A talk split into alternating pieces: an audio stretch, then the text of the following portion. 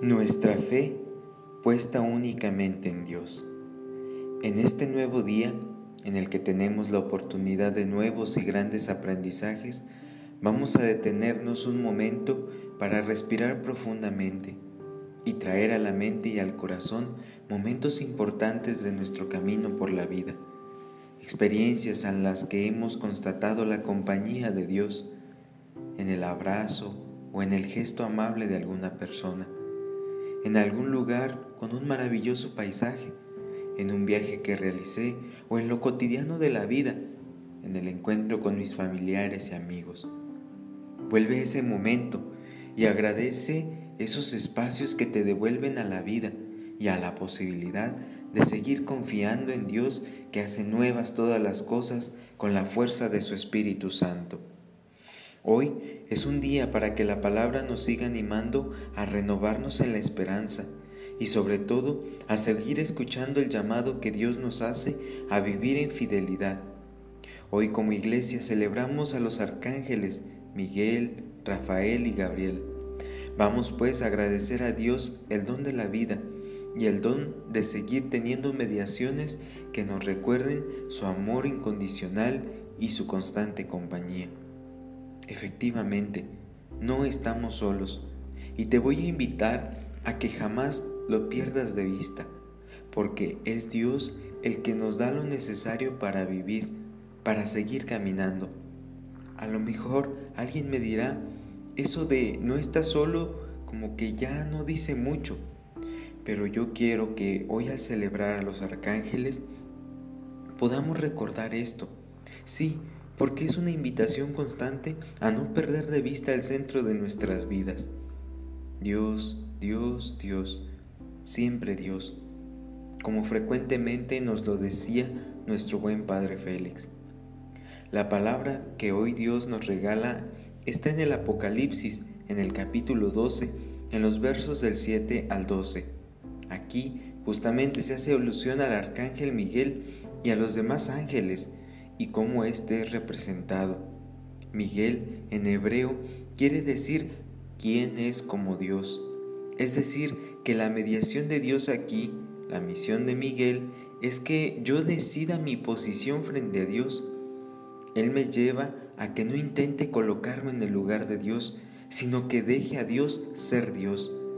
Miguel lucha contra todas las fuerzas absolutas de la tierra, contra el endiosamiento del dinero y el poder contra mi falso yo, porque solo podré vivir realmente como un hombre libre si logro colocar a Dios en su lugar.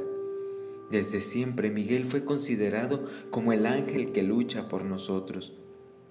Por otra parte, el nombre Rafael en hebreo significa Dios cura, y precisamente esta historia se narran dos curaciones en las que está de por medio Rafael.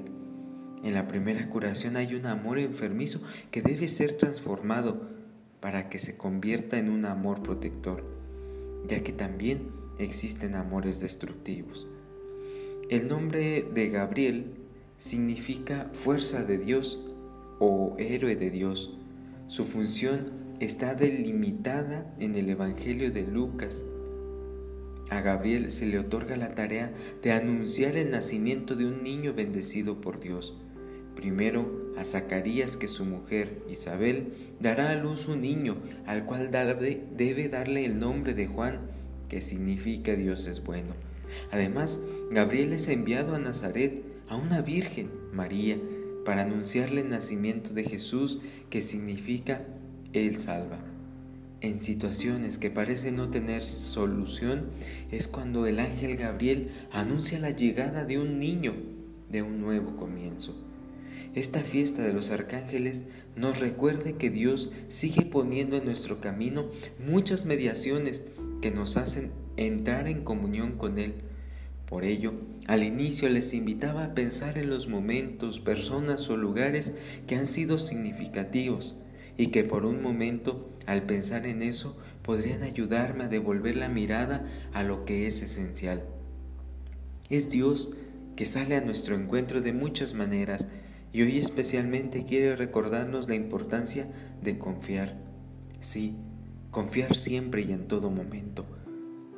La buena noticia de Jesús que está en Juan capítulo 1 en los versos del 47 al 51 quiere también reforzar esta invitación a reconocer a Jesús como el enviado del Padre y que nuestra confianza nos lleve a mantener nuestra opción por vivir en fidelidad y perseverar en nuestro compromiso de vivir en el amor.